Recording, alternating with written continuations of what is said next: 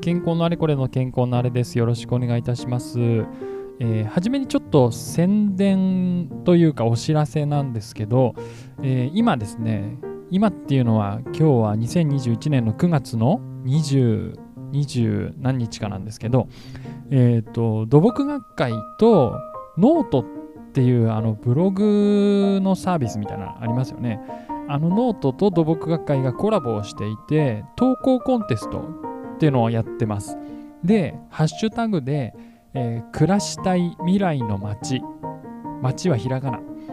で、えー、検索すると、ちょっとそのコンテストの概要が出てきますので、で、まあ皆さん、誰でも書けるし、どんなあのエッセイでも、なんかブログでも日記でも何でもいいですっていう形式は問わないっていうスタイルみたいなんであのいろんな人が書いてる記事、えー、読んでみてください。そしてあのノートのアカウント持ってる人はあのなんか書いてみて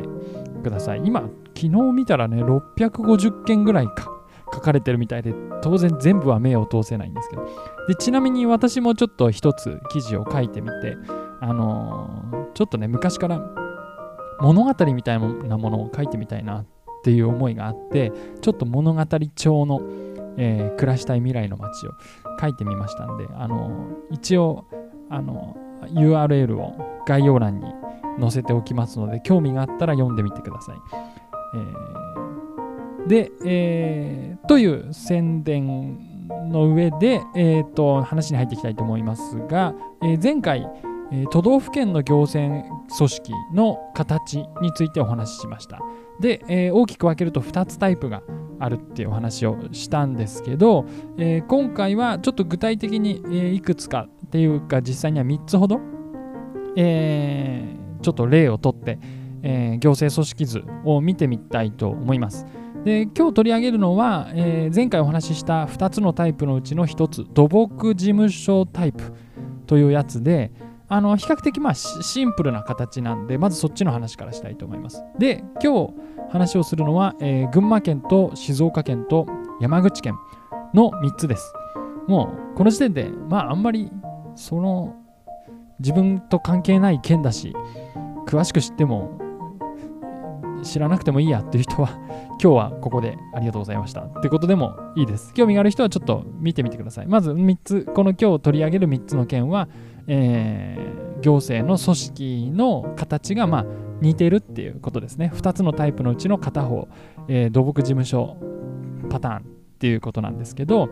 えっ、と、リンクをまたこれも概要欄に貼ってますんで、PDF のですね、各県の、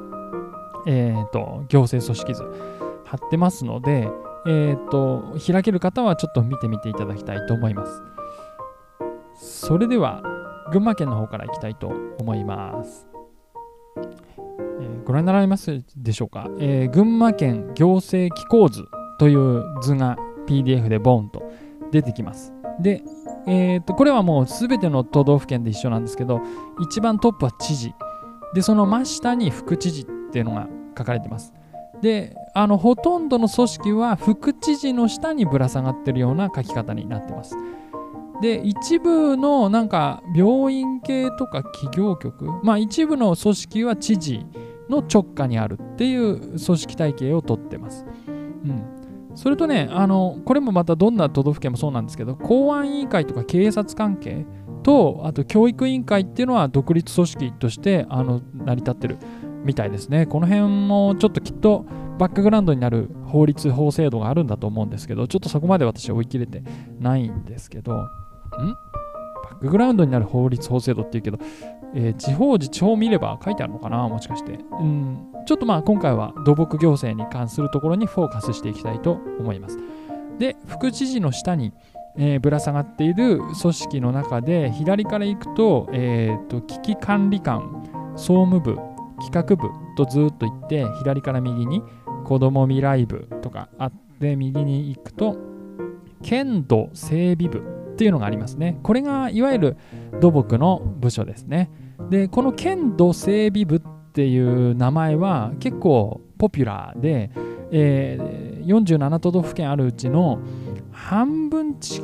とは言わないかな、4割ぐらいは県土整備部って名前ですね。で残りの4割ぐらいが土木部っていう名前になってますね。で県土っていうのはあの県土木整備部の略かなとか最初思ったんですけど多分よく考えると違いますね。あの国土っていうじゃないですか。国土交通省じゃないですか。国土交通省の国のえー、ていうか土地っていうか国のランドは国土。で県の地域は県土その国を県に変えた言葉として県土っていうまあ、概念があるんであろうと思います。そういう県土整備部。で、えー、っとその県土整備部の下を見てきますと、えー、管理課ってあって、この管理課の下に土木事務所って書いてありますね。下っていうか管理課の右か。で、四角く囲ってあって、えー、前橋、渋川、伊勢崎、高崎、安中、藤岡、富岡、えー、中野城、沼田、太田、桐生、館林と、えー、新石、ローハート、12。これ結構多い方だと思いますね。細かく、群馬県は結構細かくあのエリアを分けて事務所が設置されてる印象がありますけれども、この12の土木事務所が配置されてるっていうのが、えー、群馬県のその土木行政の形ってことですね。で、えー、とこの各事務所で、えー、おそらく各エリアのその道路なら道路、河川なら河川、砂防もあるかもしれません。えー、そういった土木行政を担っていると。で、一方で、えー、中央、県庁ね、えー、群馬県の場合は県庁は前橋にありますけど、えー、県庁の方で多分全体の調整をしたりとか、あるいはまあ、その県庁レベルでのなんかプロジェクトみたいなのもあるかもしれませんけど、そういうのを担うのが、その下の方に行くと、えー、建設企画課、契約検査課とあって、えー、交通政策課、道路管理課、道路整備課、河川課、砂防課ってこうありますよね。こういうところが、まあ、県庁の、えー、意思決定だとか、プロジェクトになっていて、で、具体の多分ほとんどの実務、うん実際の工事を発注したりとか、えー、設計業務を発注したりっていうのは上に書いてある各土木事務所から発注されてると思います。そんな感じで、えー、中央とエリア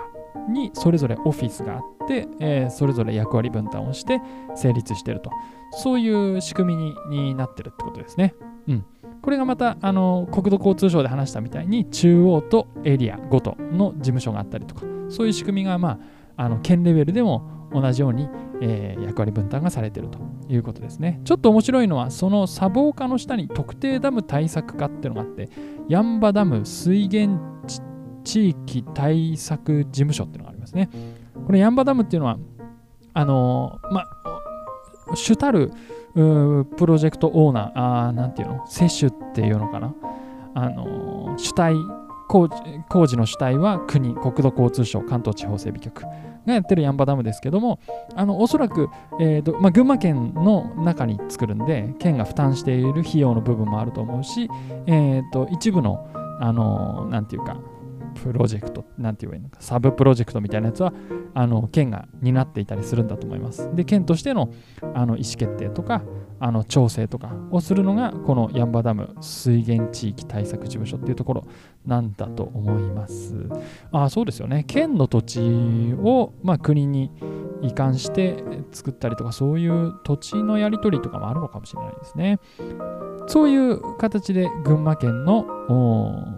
行政組織でした。あちなみにちょっともう一個言うとですね、土木事務所の中に前橋土木事務所ってあるんですよね。前橋土木事務所は、えっ、と、県庁、本庁が前橋にあるんですけど、土木事務所がまた別の建物として前橋土木事務所っていうのがあって、車で10分、15分ぐらいなのかな、地図で見たところ。あの、それ面白いですね。でも、あの、結構他の県でもある感じです。この前橋土木事務所は県庁の建物の中に作ってもよかったんじゃないかって気もするんですけど、どうもそうじゃないみたい。で、えー、と見るとですね、前橋土木事務所は実際には、えー、と税務系のあの事務所と一つの建物に、えー、入ってるような感じでした。っていうように、まあ、建物の分け方とかなんかと見ていくと、いろいろ面白いんで、まあ、もし自分の地域のこと詳しく見ていくと面白いってことはあるかもしれないですね。はい。次に、えー、次にですね、えー、静岡県。いきたいと思います。静岡県の URL も貼っておいおきましたので、えー見れる方は見てみてください。はい、静岡県は、えー PDF 開くと、静岡県行政組織図っていう名前で、同じようにやっぱり知事、副知事っていう縦直列の形から副知事の下にいろんな組織がぶら下がってる感じになりますよね。で、危機管理部とか、名前が似てる部分もやっぱりありますね。経営、経営管理部、暮らし環境部とか、この辺はちょっと名前が違いますね。健康福祉部っていうのは大体どの自治体にもあるイメージがありますね。えーそれで、えーと、2ページ目に行くと、ここで、えーとですね、交通基盤部っていうのがあって、これが土木の部署なんですね。あの、群馬でいうとこの県土整備部です。えーだからこのね、この名前は珍しいです。静岡県のこの交通基盤部。で、交通のことだけやってんのかなと思うと、下に見ていくと、えー政策管理局、建設支援局、道路局といって、そこに河川砂防局っていうのがあって、港湾局もあるし、都市局もあるし、あの、必ずしも交通だけやってるわけじゃないわけですけど、交通基盤部っていう名前なんですね。不思議ですね。で、えっ、と、ここも、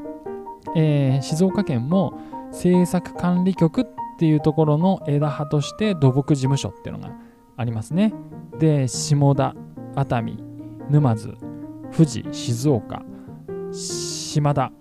袋井、浜松と、えー全部で1、2、3、4、5、6、7、8つ、8つぐらいの土木事務所があります。で、そこにさらに支所っていうのがそれぞれあるみたいですね。掛川支所とか天竜支局とか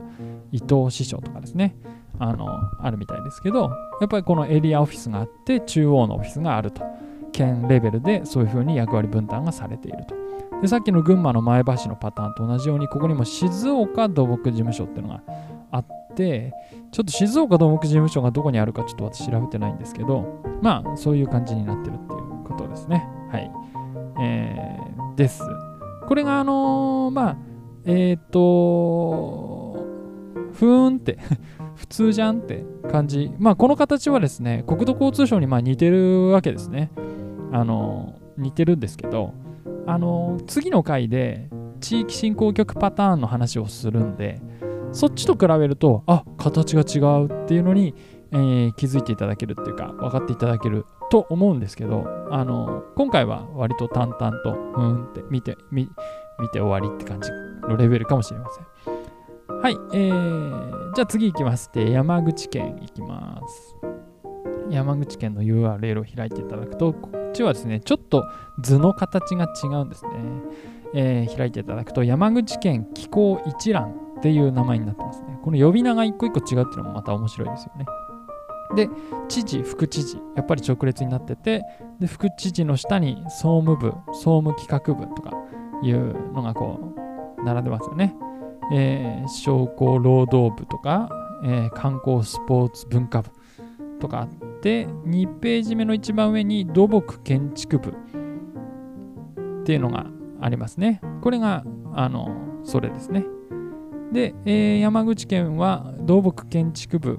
の中に管理課、技術管理課、道路整備課とか、河川課、港湾課とかあって、で、えー。で、この管理課の下に、えー土木建築事務所っていうのがあるわけですね。これがエリアオフィスですね。えー岩国、柳井、周南、豊富、宇部、下関、長門、萩と、1、2、3、4、5、6、7、8つですかね。8つの事務所がありますね。うん。っていう感じでなってますということです。はい。同じ形ですねって言って、まあ大体終わりなんですけど、あのーそんな感じですかね。港湾課の下に、ああ土木建築部港湾課の下に山口宇部空港事務所ってのがありますね。空港と港湾はやっぱりなんか似てるっていうか、港湾と言いながら空港なんだっていう、ちょっといろいろ名前を見るだけでも、あの、面白いんですけどね。あの、あとね、錦川総合開発事務所ってのがあって、これもなんだろうな。ちょっと見てったら面白いと思うんですけど。あと、ああ、そうですね。で管理課の下に公務所ってのがあって、豊富と萩に港の、港の事務所みたいな交付所ってのが管理課の下にありますよね。あと港湾管理事務所、岩国周南宇部とか。ここでやっぱり港系、やっぱ山口はですね、港がたくさんありますから、あのほぼほぼ海に3面囲われてるような、ね、県の形ですもんね。港に関連するあの場所も多いんですね。で、きっとこの管理課の下に公安管理事務所ってのがあるけど公安管理事務所で何かプロジェクトをやったり意思決定しようと思ったら実はこの直上の管理課じゃなくて隣斜め隣の公安課とやり取りしながらいろいろ決めてるだろうなと思います多分。だからねこのうん面白いなんていうか組織の形がこう直列だけじゃなくてちょっと網の目状にきっと絡み合っていろんなプロジェクトを実行してるんだろうなっていうことがちょっと想像されますですね。えー、そういう感じで、はい、そういう感じで、えー、土木事務所パターンの件を3つ見ていきました。あのー、もし興味があったら皆さんの地元の、え、自治体のこういった、え、機構図、行政組織ってのを眺めてみてください。はい、じゃあ今回はここで終わりにします。どうもありがとうございました。